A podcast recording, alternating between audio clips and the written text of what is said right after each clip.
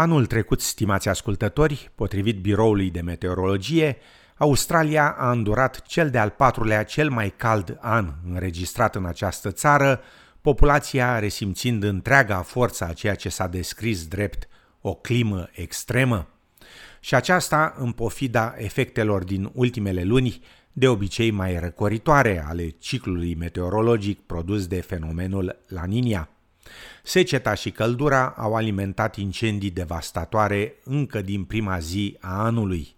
Șeful operațiunilor climatice din cadrul Biroului de Meteorologie, Dr. Andrew Watkins, afirma că 2020 a fost un an extrem de călduros. That La Niña has had quite a large influence on rainfall over the spring and over the summer, over December in 2020. It was Australia's fourth warmest year on record. Temperatures were 1.15 degrees Celsius above the long-term average, afirma Dr. Watkins.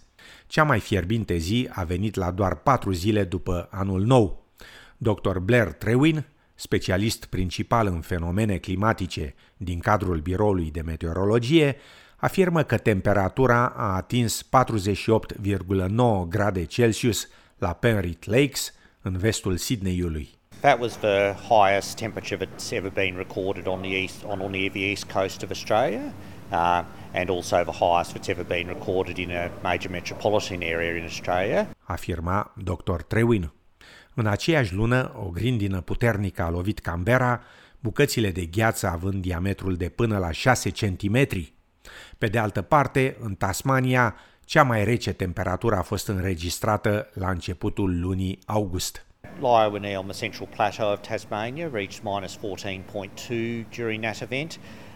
That's a state record for Tasmania and is particularly significant because as far as we know, that was the only state or provincial record low set anywhere in the world in 2020, afirma Dr. Blair Trewin. Precipitațiile anuale au fost cu 4% mai mari decât media, dar au variat considerabil în funcție de regiune. Sezonul ciclonului tropical a fost ceva mai puțin activ decât în mod normal, înregistrându-se doar 8 cicloane tropicale, comparativ cu o medie pe termen lung de 11. Sosirea lui La Niña la sfârșitul lunii septembrie a adus o vreme ceva mai rece, iar pentru anul acesta se estimează că va aduce mai multă umezeală decât media normală.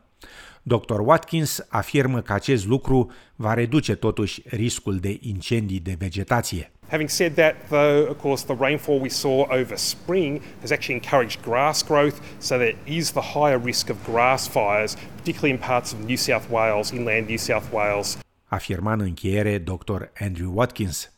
Populația e îndemnată să-și pregătească din timp planurile de incendiu.